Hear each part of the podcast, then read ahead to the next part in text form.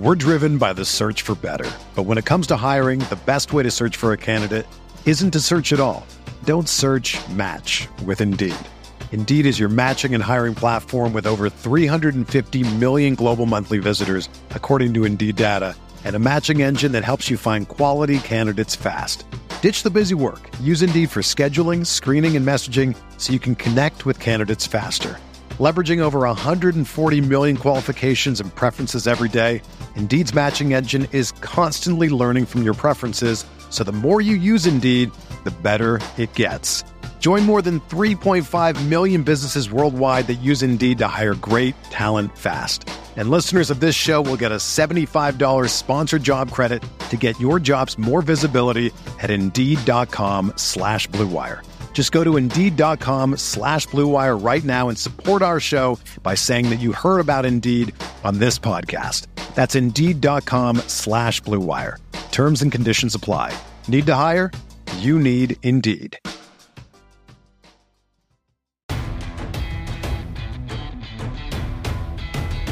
The Chicago Bears select. Welcome to Picks for Poles, presented by The Bear Report, your number one source for everything Chicago Bears draft news, analysis, scouting reports, and more. Presented by Blue Wire Pods. And now, making their way to the podium, Andrew Freeman and Usayd Koshul. Welcome to Picks for Poles, a Chicago Bears draft podcast presented by the Bear Report and Blue Wire Pods. My name is Andrew Freeman, and of course, I'm happy to be joined by my co-host Usayd Koshul. We're recording this episode on Thursday, April 20th, and Usayd it's official. We are one week exactly away from the start of the 2023 NFL Draft. How exciting is that? Um, how are you doing today, man?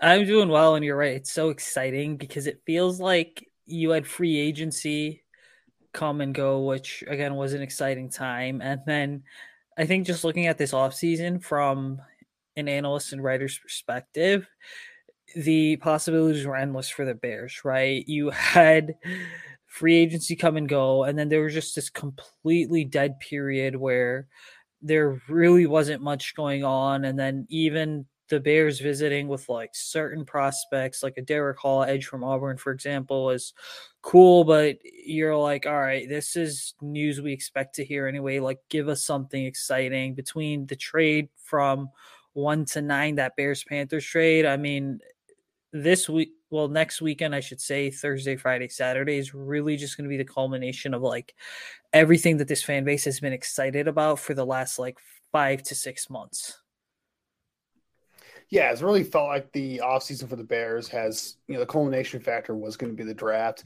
You know, I think we all expected them to be a little bit more active in free agency, but obviously, I think they, this front office under Ryan Poles, they want to build this thing out through the draft. So I think this is where this is where we're going to see most of the activity for the Bears. I'd imagine.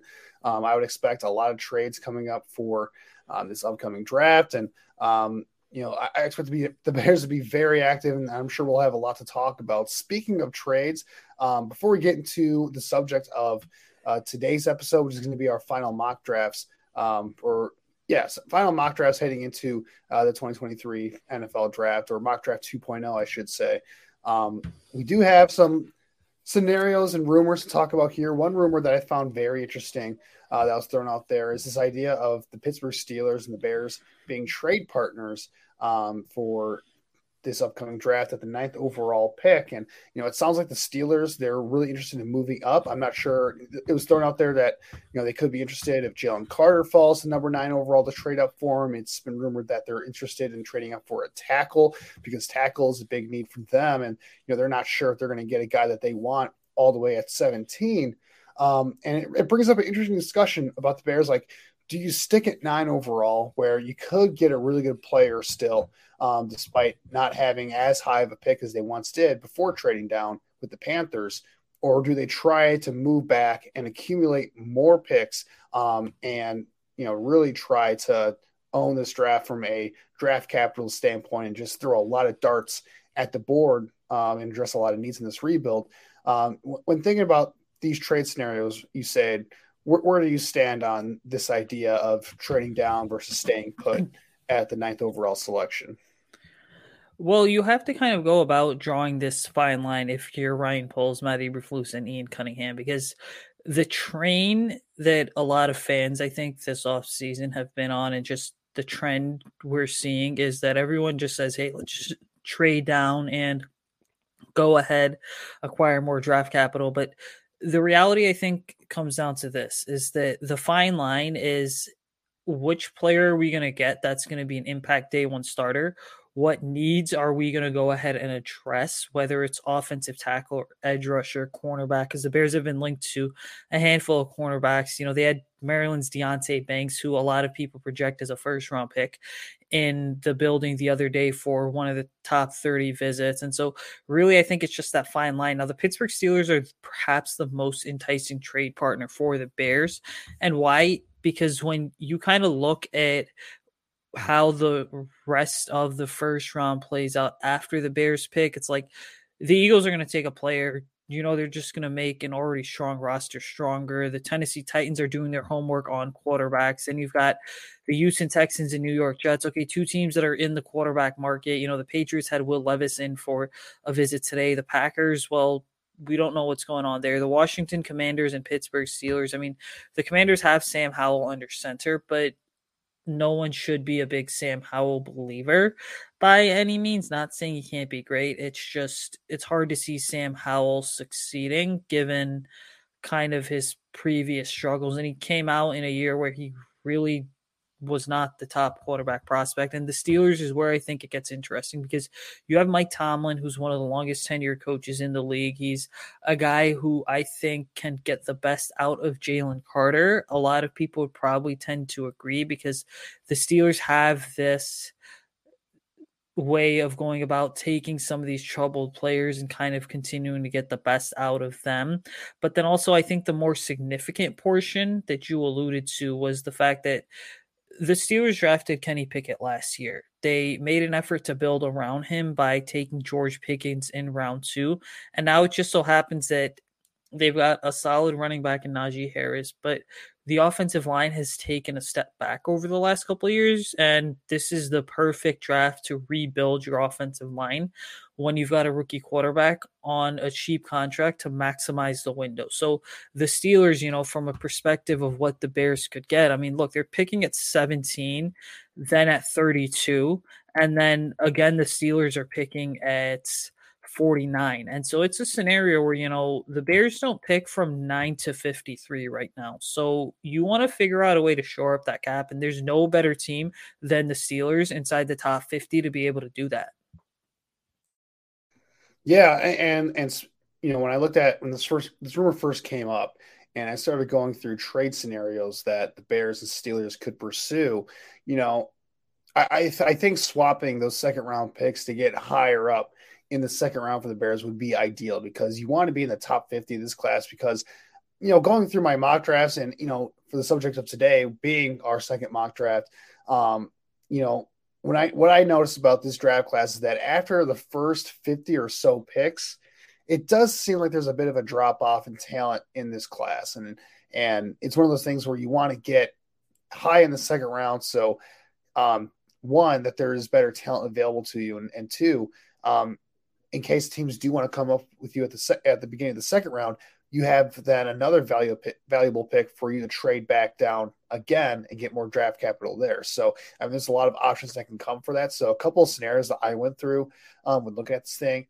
obviously swapping nine and 17, but you know, the Bears could swap to get the Steelers 32nd overall pick, which um, ironically the Bears traded to the Steelers for Chase Claypool, um, infamously, as we could say. Um, but they could swap 32 for 53, which the Bears own right now. Um, and the Bears could also swap the Steelers pick of 49 for the Bears pick of 61 right now in the second round, and then give up a, and then the Steelers could then give up a fourth round pick um, to kind of even it out on some of the draft charts out there. I've been using the Rich Hill chart on some of these trade down ideas. Um, that's about even value when looking at there. The Bears could also just do a swap for the 32nd pick um, for their 61st pick in the second round and ask for the Steelers' third round pick, which would be about even value. So either way, I think that would be um, a very good scenario for the Bears to get higher draft picks um, in the second round, get in a situation where they get into the top 50 and be able to draft a somewhat premium prospect um, while still getting other you know more picks and other needs addressed um, through trading down at number nine overall. Now, I mean, they could still stay at, at number nine overall or trade down with a, a, team like the Titans, who that would you wouldn't get as many draft picks from them, um, but uh, it would be less you know spots to move down to where you still could feel confident that you're going to get a, a high touted, highly touted prospect. Whereas at 17, it does get a little bit risky. And I've, I've got through some mock draft scenarios where I traded down to 17, and you know, it does. I wouldn't say it gets like bereft of talent, but I don't feel as confident in addressing the needs that the Bears need to address in the first round. I think this offseason at 17 as opposed to earlier in the draft. So there is that to consider, but I, I, am a big fan of making that trade down. I think I think it would work for you know where the Bears are at right now where they need a lot of picks. They need to take as many swings at these positions as possible. And they have a lot of needs that they need to fill, a lot of holes they need to fill on this roster, I think, long term. So if they can find a way to trade down, I think the Steelers make a lot of sense. The Commanders make a lot of sense. The Titans make a lot of sense. And the Texans, if they decide to, tr- to pass on a quarterback and number two overall, which is one of the biggest rumors going around in um, NFL circles right now, uh, that could be another trade down spot for them if they're so inclined to do so there. So a lot of things to consider here when we're talking about trade downs. But speaking of trade downs, let's get to and the draft. Let's get to our mock draft for this episode because I, I think that's the main reason why listeners are here uh, for this episode is going over um, what will be the final mock drafts for this podcast. I have another mock draft. I, I, plan on having another mock draft coming out for the Bear Report YouTube channel for you guys to check out. Um, but for the for the purpose of this podcast, uh, we're going to be going over our mock draft 2.0s for here. And what we did for this mock draft is um, instead of last time where we did incorporate trades because the Bears had the number one pick at the time, because the Bears have made their trade down from nine, we decided to do no trades for this mock draft. You know, keep it simple, um, keep it to where we had the same picks, um, same players or uh, similar players available for us at each selection. That way, I think it's a little bit easier for our listeners to kind of track, you know, who's got who and, um, you know, where the picks are at and all that stuff. So uh, going into it here, let's look at the Bears, where their pick situation is at right now before any trades go down. I'm sure there are going to be trades when we get to the actual NFL draft, but for the sake of this mock draft, I think it's simple just to go through the picks that the Bears have and discuss where they're at. And of course, we talked about it. They had the ninth overall pick in the first round. Um, they have two second round picks at 53 and 61 overall, a third round pick at 64 overall, two fourth round picks at 103 and 133. 133, uh, two fifth round picks at 136 and 148th overall, and then two seventh round picks at 218 and a compensatory pick uh, at 258. So from there, we can see that the Bears have, um, if I am asked correctly, 10 draft picks going into this year's this year's draft, which is a pretty dang good um, draft haul to have or, or, draft capital to have going into this thing. Um, so before we get into the picks here, Usayd, what are your thoughts on the Bear situation in terms of draft capital heading into the draft right now? Well, I went back and looked at the Bears all time draft history. It's crazy because 10 draft picks and four inside the top 100 is, I think, the most that this team has had since 2008. Um, the four inside the top 100, like I said, it's the most that this team's had since 2008. That's so significant because, again, this is a team that whenever they do have resources, they've developed this reputation for, hey, let's just go spend big in free agency. Let's go ahead. Let's just play mad and throw all our money at a couple free agents and then really not push our chips onto the table for the draft. So this is really one of those situations where I mean 10 picks is phenomenal. And you know, you earlier touched on the value that comes with this draft class. Now, forget the fact of a first round pick for just a second. Like whoever the Bears are drafting in round one needs to be a starter, considering the lack of talent at specific positions across this roster. But really, when you're looking at this draft class, the reason that a trade down needs to happen in the first round is not just because it's about acquiring more draft capital, but because really the meat of this class is rounds two and three. And so the Bears have, I believe, it's just like three or two second round picks, and then they've got a third round pick as well, right? So you're in a situation, I think, where you need to add more because those second and third round players that you take this year are going to be in a situation where, you know, you can go ahead and add those guys to the roster and then they can become valuable contributors as the year went on. Now, considering the way Ryan Poles handled the third round last year with Velus Jones Jr., I understand why some fans will be skeptical, but then again, there's more room to maneuver this year. And if we're going to be honest, like last year was a good draft class, but it wasn't one that necessarily blew anyone out of the water. And at this point last year, I mean, we were on the same podcast talking about how, hey, the Bears have so many needs to fill. It doesn't matter who they take because whoever they take within the first like two rounds, being rounds two and three for this team, the are probably going to end up starting because there's no talent on the roster. This year, though, it's incredibly different. We're driven by the search for better. But when it comes to hiring, the best way to search for a candidate isn't to search at all. Don't search match with Indeed. Indeed is your matching and hiring platform with over 350 million global monthly visitors, according to Indeed data, and a matching engine that helps you find quality candidates fast. Ditch the busy work. Use Indeed for scheduling, screening, and messaging so you can connect with candidates faster. Leveraging over 140 million qualifications and preferences every day, Indeed's matching engine is constantly learning from your preferences, so the more you use Indeed, the better it gets. Join more than 3.5 million businesses worldwide that use Indeed to hire great talent fast. And listeners of this show will get a $75 sponsored job credit to get your jobs more visibility at Indeed.com slash BlueWire. Just go to Indeed.com slash BlueWire right now and support our show by saying that you heard about Indeed on this podcast. That's Indeed.com slash BlueWire. Terms and conditions apply. Need to hire? You need Indeed. Yeah, absolutely. I mean, like you said, there are some specific needs, I think, for the Bears to tackle going into this year's draft. Uh, we talk about tackle ad nauseum. Um, the defensive line is a need right now. and then cornerback is a bit of a need. Uh, really, they could go all over the place. That wide receiver is still a need. I think even after the DJ Moore addition, um, they can get a long term answer at safety for Eddie Jackson. You know, I don't know if the linebackers need anymore, but th- there are there are definitely needs all over the roster. Running back is certainly a need. So, without further ado, Usayd let's just get into the picks and let's start with the first round. And we'll start with your pick. Usayd who did you end up going with here in the first round for the Bears at nine overall?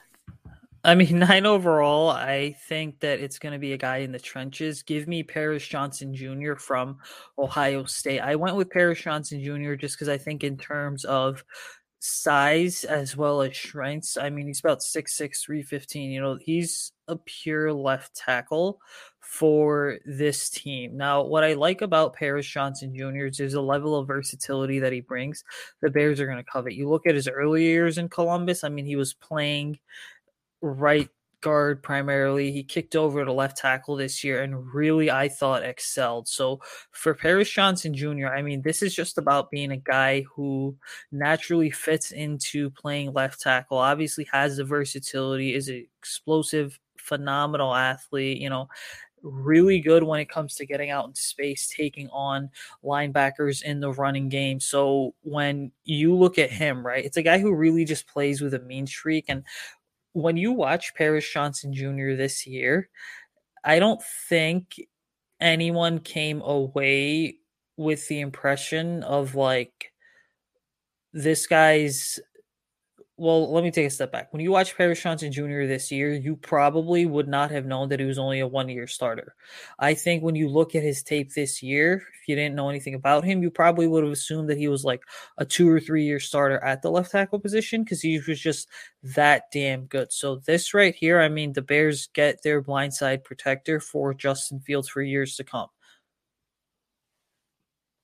Yeah, I'm with you. I had the same exact pick at number nine overall. The Bears stay. In my opinion, Paris Johnson is the pick. I think he was the best player available for me on the board. Um, and he fills a huge position need for the Bears. And whether he's at left tackle or right tackle, uh, Paris Johnson, I mean, right, left tackle, right tackle, the importance of those two positions are the same, in my opinion, for the modern day NFL. Either way, you need a pass protector um, at left tackle and right tackle. And Paris Johnson, he's got a ways to go as a pass protector, I think, in terms of some of his footwork and some of his technique. But you look at the physical tools that he has 36 inch arms, which are just ridiculous, ridiculous wingspan uh, to play tackle. Um, ideal height and weight at six foot six, 313 pounds. Maybe needs to get a little bit stronger, but I think that's just a nitpick for me. Um, and then the movement skills that he has. He dancing bear type of feet in pass protection, his kick slide, and he can get out in the move in the run game as well. And he has enough, you know, drive and finish and, and nastiness in, in, his run blocking to where he can develop in that department. I think, you know, he's still got a ways to go in terms of his development. He might not be a guy who, you know, hits the ground running in the NFL as we see with a lot of tackles, but I think from a long term standpoint, I really like his fit on this Bears roster in this Bears offense for what they want to do in the running game and in the passing game. And I think he has all the traits that you're looking for, really prototypical traits for a left tackle or right tackle in the NFL. And whether, you know, they see him replacing Braxton Jones or kicking him into, to the right side, um, you know, to play alongside Braxton Jones, or maybe Braxton Jones plays right tackle. Either way, you have options now at tackle with two young guys that hopefully um, you can build around at those tackle spots. And if you know they have that there, um, that sets them up really well long term, especially um, to protect Justin Fields if those two guys can then develop. So, like you, uh, like you alluded to, uh, Usayd after the ninth overall pick, the Bears they don't really pick for a while here, not until the 53rd overall selection in the second round. But let's get to that second round pick. Let's get actually to both second round picks just to get them out of the way 53 and 61. So Usayd when the Bears get to the second round here, you know, who were some of the guys available for you and, and what did you end up going with um, in those spots? Well, I think really for round two, it's the best place to shore up the defensive line if you're the Bears because everyone gets lost in the Tyree Wilsons and the Will Andersons, the Myles Murphy, Bryan Bresee, the Nolan Smiths. And again, that's completely fine, but Give me Auburn edge rusher Derick Hall with the 53rd overall pick. When you look at him, I mean, there's physicality, athleticism, speed, and power to his game. I think you look at his production this past season. I mean, he was incredibly productive. He's actually leaving college with like 30 quarterback hits, about 23 or 24 sacks the last time I looked at his production. So you're getting a consistent player with a high motor who I think really is gonna end up being a day one starter for this team. Now I have questions about what Derick Hall is able to do in pass coverage at the next level. Sure, there were times at Auburn where he kind of showcased, hey, I can drop back into pass coverage, but NFL offenses are getting so much more faster. Now, what puts Derick Hall over the top for me is that he is continuing to grow as a pass rusher, which again is completely fine. But as a run defender, I think all the tools are there to really come in and be solid from day one. So, really, Derick Hall, I mean, incredibly solid, well rounded player who, again, has some growing to do, but this team's going to grow collectively under the guidance of Matt Eberflus and his defensive staff. So, then at 61st overall, I mean, I have Keanu Benton, the interior defensive lineman from Wisconsin. You look at Keanu Benton this past season, I mean, man, there is nothing but good things to say about him. I thought that this year he really took that step at Wisconsin from being good to being great. You look at him, I mean, he's just so strong up front. His size and measurables alone being about 6'4, 315, right? And then just his length as well you look at that and you just have to say, right, like this is a player that's an ideal run defender, really is going to eat up a lot of space because of his natural size. And again, he's a guy who, you know, you can kind of move around and play with around with when it comes to different alignments along the defensive line. So, like I know at Wisconsin, he was primarily playing zero and one technique sometimes, but I think the potential is there, despite the fact that he is a bigger player to be able to go ahead and move him, you know, to like a three technique or a three eye, for example, or even a two or a two eye for the Bears to kind of figure out where his ideal fit is. But he's just such an enticing prospect that with Hall and Benton, you're going to get two day one starters. Yeah, we're we're thinking very similarly here at the top of this draft because at the 53rd overall pick, um, I had Keanu Benton out of Wisconsin as well.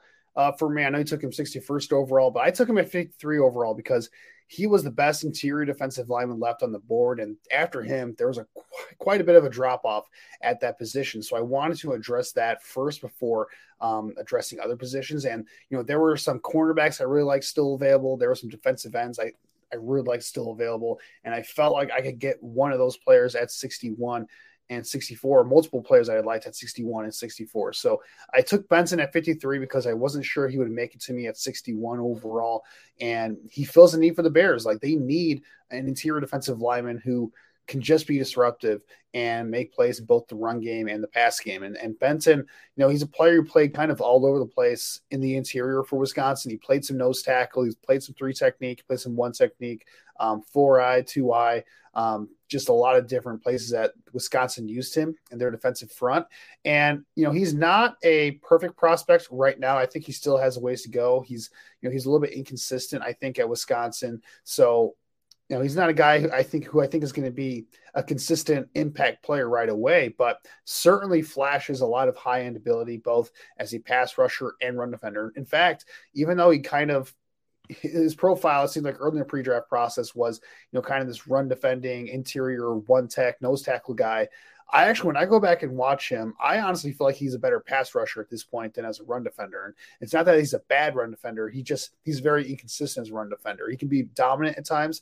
And there are other times where he kind of plays a little bit high and takes himself out of a play. Whereas a pass rusher, um, even though he wasn't in a pass rushing role at Wisconsin, when they gave him the opportunities to really get after the quarterback and pin his ears back, he showed some really intriguing stuff. So um, he, has got a lot of talent. I think, like you said, they're going to have to experiment, I think, a little bit to see what his best fit is at the next level, whether he's a three tech that you want to slim down a little bit or, you know, beef him up even more to play that one tech for them and be more of a run stopper. Um, either way, I think you're getting a guy who two or three years on the line could be a very, very, very good player for you at either defensive tackle starting spot and be someone that hopefully this Bears team can build around for a long time. And then at 61 overall, like I mentioned, there were some cornerbacks that I liked available for the Bears. And one of them was I was surprised he was here for me because I'm really high on this guy. Uh, Tyrique Stevenson out of Miami, you know, big, long, physical press cornerback who I think fits the mold of what Eberflus wants in the back seven of his defense. And yeah, I, I, was surprised because I have a borderline first round grade on Stevenson. So the fact that I get him at the end of the second round, um, I mean, that just feels like stealing to me. Like he's he, he's a guy who fits, I think, as a day one starter. And whether he's a, Jaylon Johnson replacement or a guy who starts alongside Jaylon Johnson long term, if if Johnson gets an extension, either way, I think it's a really good pick for them because cornerback still is need, even though they got Kyler Gordon last year in the second round it, it appears to me that Kyler Gordon is going to be their long term uh, nickel cornerback in this defense. So you add another cornerback here in Tyrique Stevenson who can start right away for you on the outside. Um, can play man, can play zone. He's got good instinct. Um, and yeah, I, I just like everything about Stevenson. I, I think he's an underrated player in this draft class. He's not talked about enough. So right away, when you look at my first three picks here, Johnson, whether he's left tackle or right tackle, uh, you're getting a starter there. Hopefully, a long-term, you know, foundational piece for your offense. And then the second round, getting a starting defensive tackle and a starting cornerback in the second round, like that would be very good work for Ryan Poles in in that scenario. But let's move on to the third round because the Bears they only have one pick in the third round at pick 64. Uh, who'd you end up picking there? Usayd. Yeah, so for that one, I went with Luke Wypler, interior offensive lineman from Ohio State. Now, what you have to understand with a guy like Luke Wypler is this is that he gives the Bears some flexibility because we know Teven Jenkins is playing left guard. We know that Cody Whitehair, who again, I'm not sold on him possibly even being center for this team, and then you add Nate Davis to the mix. So why not go ahead and add a young offensive linemen that you can kind of develop. No, Luke Wypler, looking at him, I mean, he's never going to blow you away with his physical traits, but what he does bring sometimes is really good technique. And I think with him, what it is is this, right? He's got really good body control. He understands kind of what angles to take. And then when he gets in space, he's just always putting himself in a position where he's going to have the upper hand versus the linebackers or the defensive lineman. You know, he's not necessarily going to be the guy who's going to blow you away at the point of the attack, but there is a lot when it comes to Wypler to go ahead and say, you know, the technique is solid enough to the point where you can see him developing into a multi-year starter. And again, I know for recapping my first four picks, like I understand I've taken nothing but offensive and defensive linemen, but quite frankly, like this is what this team needs. And throwing Wypler into the mix kind of sweetens it and would give a lot of people more confidence because again, Cody Whitehair is getting so much older, right? He's approaching 30 years old now. He's the longest tenured bear. And quite frankly, there's no guarantee he's even on the roster when training camp opens. So Wypler just makes sense as a guy that you take and go about, you know, inserting him into the starting lineup, seeing what he's able to do. With threats to our nation waiting around every corner, adaptability is more important than ever. When conditions change without notice, quick strategic thinking is crucial. And with obstacles consistently impending, determination is essential in overcoming them. It's this willingness, decisiveness, and resilience that sets Marines apart. With our fighting spirit, we don't just fight battles, we win them. Marines are the constant our nation counts on to fight the unknown. And through adaptable problem solving, we do just that. Learn more at marines.com. Yeah, interesting there. You get two Ohio State offensive line alignment to protect uh, former Ohio State Buckeye Justin Fields there. Very interesting connections uh, right there for the Bears. Um, for me in the third round, I'm going to go with a familiar face here. Uh, Derick Hall out of Auburn was available for me at 64. Like I said, there are some defensive linemen I liked. Um, you know, I was thinking Isaiah Foskey, would he be available for me? Uh, McGuire out of Missouri, um, another interesting name in this draft class at defensive end. Um, but ultimately, like Derick Hall was the defensive end that ended up being there. Um, and I took him because uh, I, I, think that is a tremendous value for a player with his skill set. You know, Derick Hall has got a lot of juice as a pass rusher, kind of like a, on the smaller side for defensive ends, which you may think is not quite the mold for what Eberflus wants in a defensive end. But I, I mean, the one thing that Derick Hall has in spades is arm length. I think he has 34 inch arms, and he uses that very effectively. Has a very good long arm pass rush move, and he's a very good bull rusher. One of the best bull rushers in this draft class, despite being on the smaller side. He knows how to convert uh, speed to power. He's got great acceleration off the line of scrimmage, and you know if he can work on you know just having more moves in his tool belt um, to utilize against offensive tackles, he could be a very um, fun pass rusher in the NFL. And I'm not sure if he's a full three down guy because you know his run defense at this stage in time is uh, how I put this uh, very poor. He has almost like no awareness in the run game. Um, you know, he gets bullied off the line of scrimmage quite a bit. Doesn't quite know how to use his length um, as a run defender and set the edge yet as much as he does as a pass rusher right now. So that's probably the one thing that might be concerning for him. But as a pass rusher, you love the juice that he brings. You love his ability to push the pocket. And if he can add more moves, you know, to his skill set there, um, this is a pass rusher that I think could add a different element that uh, to this Bears defensive line that they don't really have right now, which is a guy off the edge that can, you know, truly get to the quarterback quickly and gets the quarterback right away and just make an impact. And um, you know, Hall in the third round in a very deep edge class, I, I, think that would be tremendous if he's there. I'm not sure if he gets there on draft night because I, I see him as more of a, a second round guy when it's all said and done. But early in the third round, uh, that'd be a slam dunk uh, for me right there. Uh, let's move on to day three of the draft in the fourth round. The Bears have two fourth round picks. You said one at 103, one at 133. Uh, who'd you draft with those two selections there?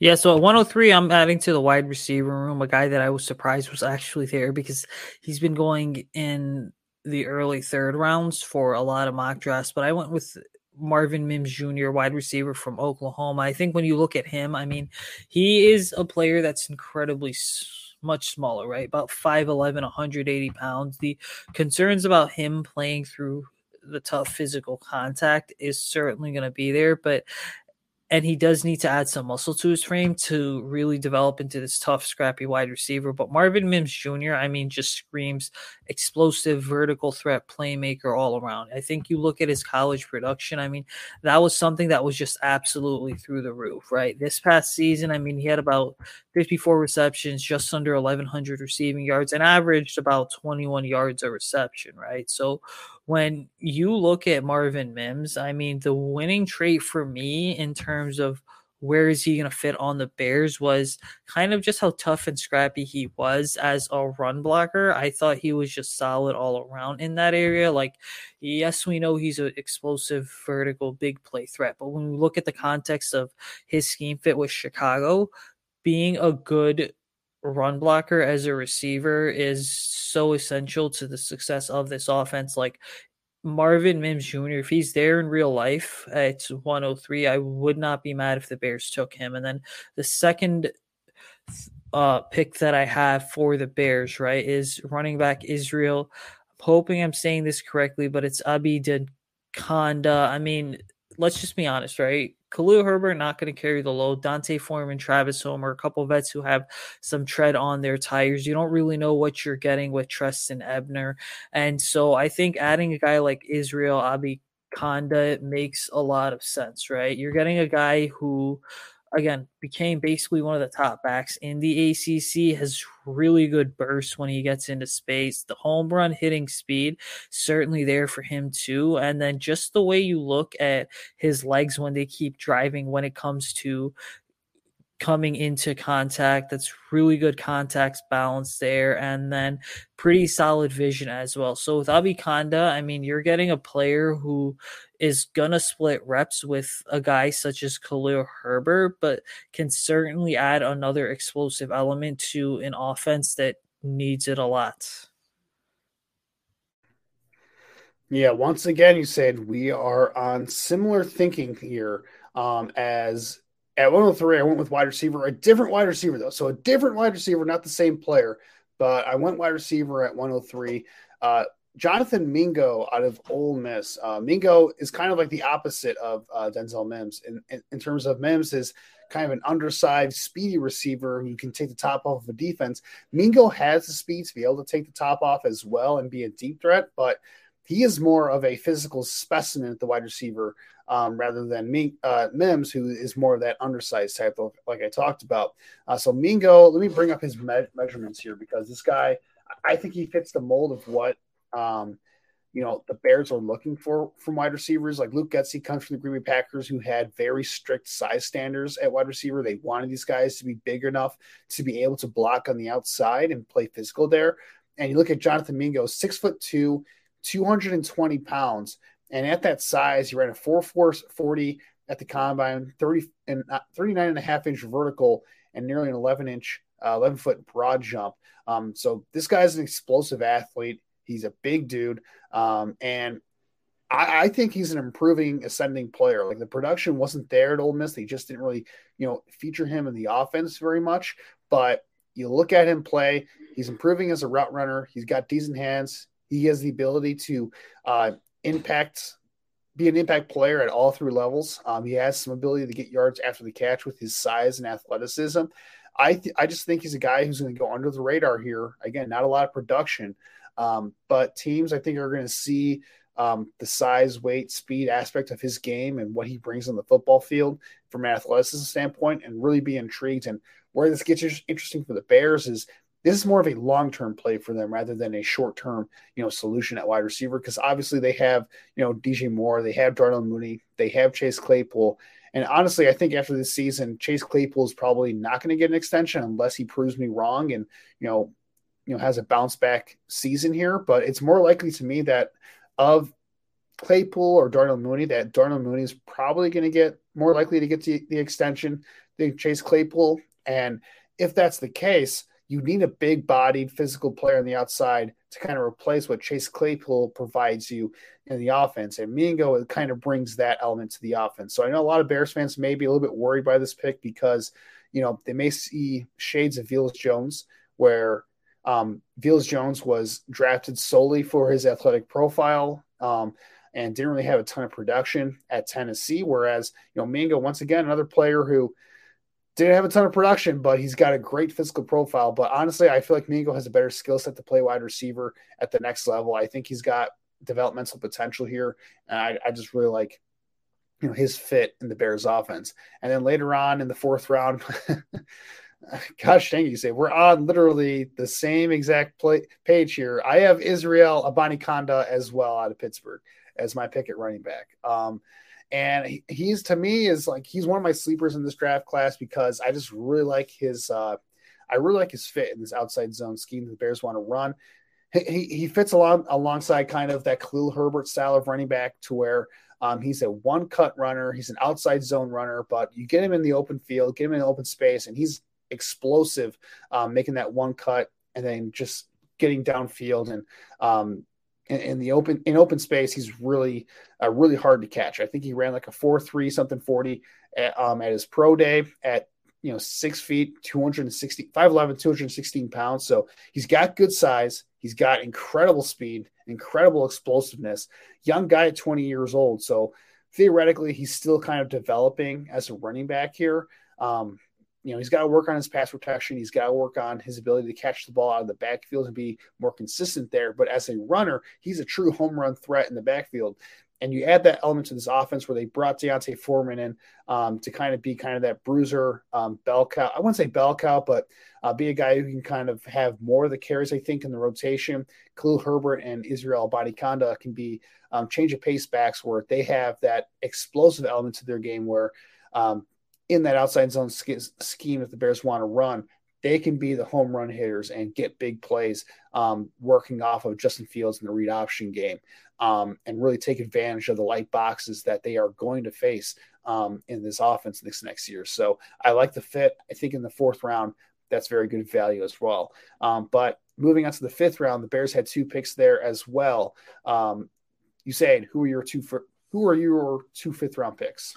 Yeah, so at 136 and 146 or 148, I believe, I've got Edge Isaiah McGuire from Missouri. I think you look at him, right? He's a guy who, again, has a lot of growth that needs to take place, but he's about six foot five, 273 pounds. You know, what you like about him is really good athlete, is kind of really explosive as well has a handful of good pass rush moves that kind of round out his skill set and then just really he was highly productive in college as well. Now, for McGuire to take the next step and go from being depth piece slash rotational edge rusher to possibly becoming a full time starter, what needs to happen is this: is he just has to add a lot of functional strength to his frame because I think that will allow him to get even better when it comes to that speed to power move that he just so desperately loves to use. And then, shocker, shocker, you know, with the Bears' second, fifth round pick, I've got interior offensive lineman Jarrett Patterson from Notre Dame. I think,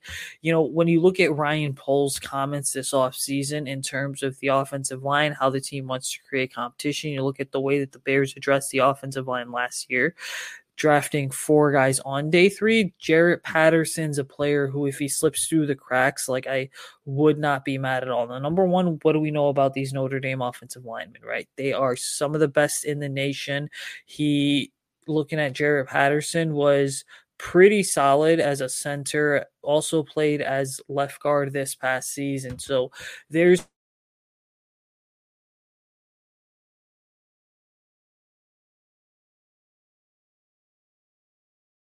just an incredibly big, strong, physical player, really solid at the point of attack as well, and then has pretty solid pass blocking. So what you're getting with Jarrett Patterson is he's not a guy who's ever going to blow you away with his athleticism by any means, but you're getting a guy who is pretty smart, really good technique, and then just versatile as well, which allows him to keep his feet moving. He's able to climb to the second level and um, you know, at times make some plays, but those are areas where he could improve too.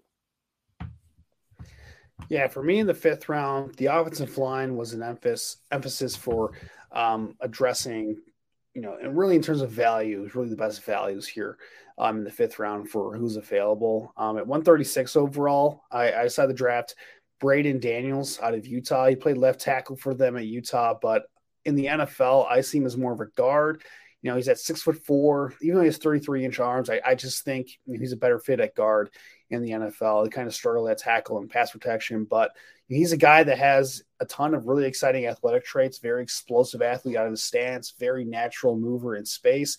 I think he's a good fit for what the Bears want to do in offense, where they run that wide zone Shanahan style offense. They need offensive linemen that are light on their feet, that can get to the second level and wall off linebackers, engage linebackers, and even safeties at times, um, and just create opportunities to get explosive runs. And that's what Braeden Daniels is able to do.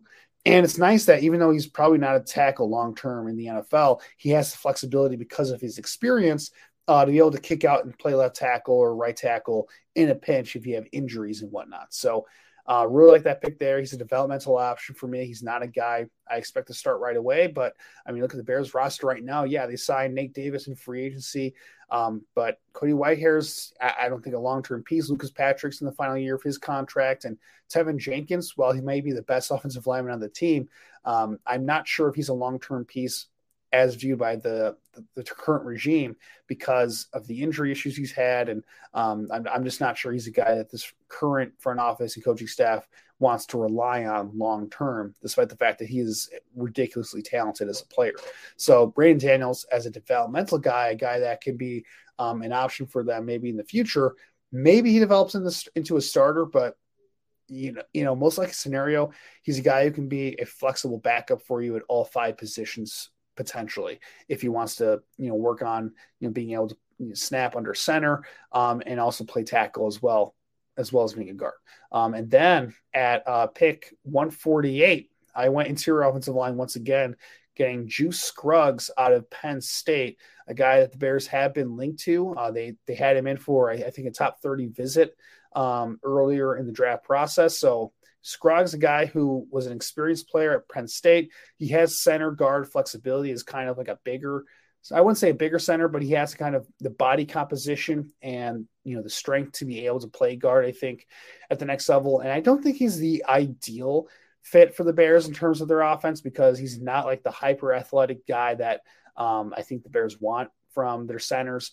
Um, but he is a good enough athlete to execute this scheme. He's a smart, intelligent player. Um, anchors pretty decently in pass protection. Like you look at all of his traits, and he does a lot of things that are solid, but nothing like exceptional.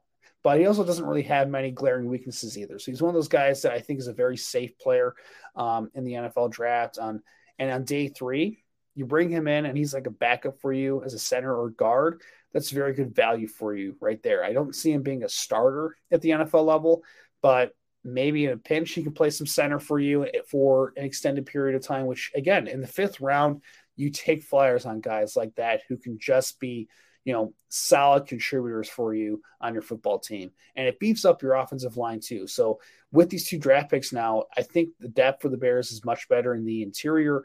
I feel much better about that group moving forward. And Combine that with Paris Johnson getting drafted in the first round. Now the offensive line, in my opinion, is starting to come together as a fulfilled, like overhauled unit. Uh, to where you have Braxton Jones at left tackle, you brought in Nate Davis, you know, you have Teven Jenkins and Cody Whitehair in the short term, and I got Paris Johnson at one of the tackle spots and some young guys who can develop as depth for you um, in this system. So let's move on to the last two picks here uh, for the, this mock draft in the seventh round you said who are your seventh round picks here? Yeah, so I have um tight end Payne Durham from Purdue. You know, you look at the Bears tight end situation, you have Robert Tonyan as well as Cole Kmet. Those guys are going to start for you. When you look at Durham, I mean, the blocking that he brings to the table, just the blocking ability, the way he's able to kind of move defenders, keep his feet churning in space, right? Just a guy who I think is solid, worthy of being a developmental prospect, right? Now, as a receiver, I mean, there's a lot of work to be done. He's not going to ever be the best separator when it comes to playing against man man to man coverage. Elusiveness, getting the ball in space, not necessarily his biggest strengths as well. And then just when it comes to run after the catch ability, good but not necessarily great, right? Durham Payne's a player who has a lot of growing to go ahead and do. Like I understand he had a solid 2022 season with 56 receptions, 8 touchdowns, average about 10 or 11 yards per reception, had 560 receiving yards, but just overall you look at him, I think he's going to spend his entire career, especially if he does continue to play in a Shanahan style offense, just being kind of the guy that is a um primarily rotational tight end, being a run blocker more than anything else. So if a team's looking to run a lot of like 12 or 13 personnel sets, that's where Payne, um, would come in. And then last pick, I went with cornerback Miles Brooks from Louisiana Tech, right? You look at him, he's about six foot one, 185 pounds. I mean, pretty solid when it came to ball production this past season, but you're just getting a long, lanky cornerback, a guy who, again, never is really going to blow you out of the water, but there is something there with the measurables that he brings to the table that you say, okay, we could definitely see him developing into a solid depth piece. Hey, it's Kaley Cuoco for Priceline. Ready to go to your happy place for a happy price? Well, why didn't you say so? Just download the Priceline app right now and save up to 60% on hotels. So, whether it's Cousin Kevin's Kazoo concert in Kansas City, go Kevin, or Becky's Bachelorette Bash in Bermuda, you never have to miss a trip ever again. So, download the Priceline app today. Your savings are waiting. Go to your happy place for a happy price. Go to your happy price, Priceline. Yeah, absolutely. And for my final two picks in the seventh round here, um, I decided to go with edge rusher once again with my first pick, Thomas Incoom out of Central Michigan, a guy that I was surprised was here in the seventh round, but you know what? If he's there, I'm going to take it. Uh, Incoom is a, is a developmental edge prospect that I think has a lot of ability. Um, you know, it's about six foot three, 260 pounds, 34 inch arms, or just under 34 inch arms. So, from a physical profile standpoint, he definitely fits the mold. Um, he's a pretty good athlete, tested pretty well at the combine, and had an insanely productive um, final season in college where he really broke out. Um, he's a guy who's very early in his development, but I like the combination of you know power that he has, the speed off the edge. Um, he has some bending ability, and he plays physical in the run game too. Can set the edge. He's not play. He's not afraid to um, stick his nose in there and play physical. So I really like his developmental upside, and just get another guy in here who um, can bring some juice off the edge. And yeah, maybe he doesn't make the team's a seventh round pick right away, but maybe you stash him on the practice squad for a year, and then two or three years down the line, he's a you know a good rotational backup for you um, on your team, which is extremely valuable, I think, still to have that deep, you know, group of pass rushers to get after quarterbacks. So another dart thrown at the edge here. And then with my final pick at, you know, pick 258, I went with Elijah Higgins out of Stanford. He's kind of like a wide receiver, tight end hybrid, depending on where you want to play him. And I picked him specifically because um, when I watched him play at Stanford, he reminded me a lot of Allen Lazard um, who remember from the Green Bay Packers for um, for years there. It was an undrafted pickup by the Green Bay Packers as a wide receiver at Iowa State, but they tried converting him to tight end. He ended up playing more wide receiver as like a big slot for the Packers. But you know where this kind of fits in for me is that Luke Getsy was there when um, they drafted or brought in Allen Lazard, and you know they used him as a pretty big part of their offense while Getsy was there in Green Bay, and um, Lazard's role at the Packers was basically, like I said before, that big slot hybrid tight end wide receiver position um, where you know he makes an impact as a blocker. He's kind of like an extension of the offensive line and getting out in space as a run blocker, and then also can provide you some value as a possession receiver underneath in the intermediate part of the field. And Elijah Higgins, while I'm not sure if he'll be you know quite the contributor that Allen Lazard is in the NFL, I see him filling a very similar role in the NFL where he played a lot of outside receiver for Stanford. He just doesn't have the speed, I think, or the quickness and separation ability to play in the outside. So to me, he's a big slot. He's a blocker for you um, on screens and outside runs. He sets the edge very well there.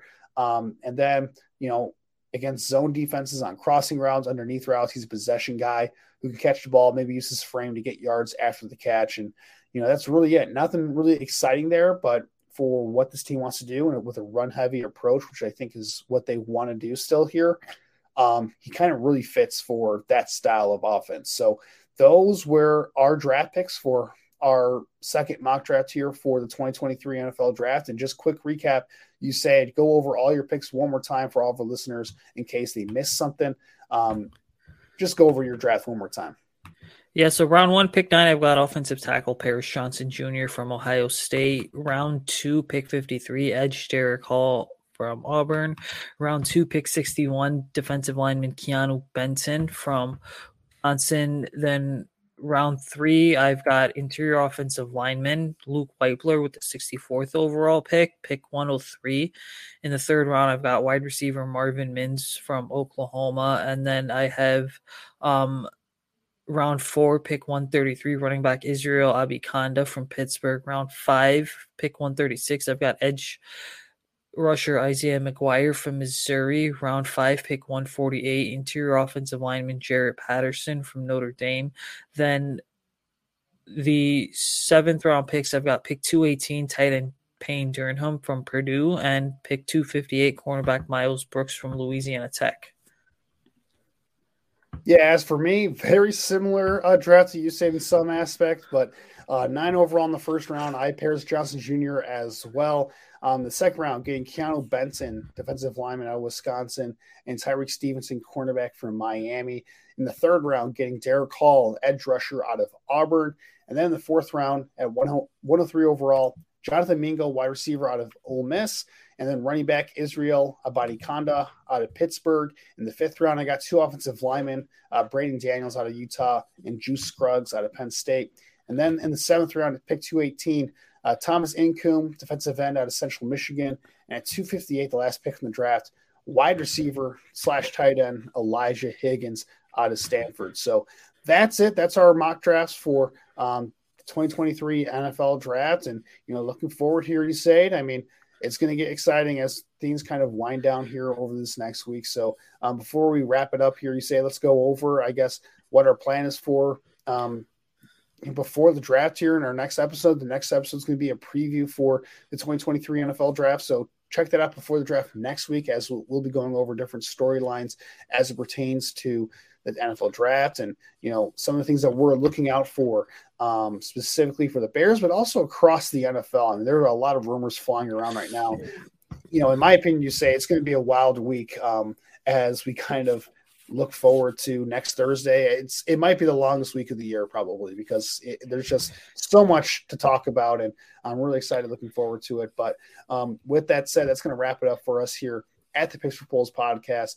Uh, make sure to follow us on all. Uh, social media platforms, especially on Twitter at Picks for Poles. Make sure to like, rate, and subscribe on our podcast on Spotify, wherever you get your podcast here. Um, you said for all of our listeners out there, where can they find you on social media and find your work leading up to the draft? And do you have anything in store for uh, on the Bear Report before the draft takes place? Yes, you guys can follow me on social media at Usayd Koshul. I have a key storylines article dropping at some point next week. I'll have more analysis for this specific mock draft that you guys went over, and then just a quick um, NFC North draft preview, breaking down all four teams and kind of what to expect. So a handful of draft content dropping next week too. Absolutely. And then for me, you can follow me on Twitter at AJ Freeman25. You can find my work in the Bear Report as well. I have some draft content coming up before the draft. Um, by the time this podcast is out, I should have my full two round mock draft for every NFL team uh, dropping on the Bear Report. So I put myself in the GM chair for every NFL team and went over the mock draft for two rounds, including trades. I had a lot of fun putting that together. And I also went back and forth quite a bit uh, putting that together because man, it is really tough to put yourself in the mindset of all 32 GMs and um, deciding who to pick for each team. But I tried my best there. If you want to check that out, and then on the Bear Report YouTube channel, make sure to check out that because I am planning on doing um, a mock draft um, on the Bear Report YouTube channel and basically just going over my not not live, but going over um, my thought process on you know going through a mock draft the way I see it um, for the Bears and, and kind of going over my thoughts in, in, more of a casual setting there rather than a writing setting. So make sure to check those things out before um, the NFL draft. And you know the next time we'll be talking to you guys we'll be like only a couple days away from the start of the 2023 NFL draft. So it's really coming to a head here. It's really exciting. Um, we're both looking forward to um, the start here. But until next time, Bears fans, um, keep your sanity, have yourself a great weekend, um, and bear down. Did you know that most vitamin D3 supplements come from sheep's wool? I'm Kat, founder of Ritual. We're making traceability the new standard for the supplement industry. When I was pregnant, I couldn't find a multivitamin I could trust, so I created my own. Ours is made traceable, third party tested, and clean label project certified. Oh, and our vitamin D3? It comes from sustainably harvested lichen from England, not sheep. Trace for yourself with 25% off at ritual.com slash podcast.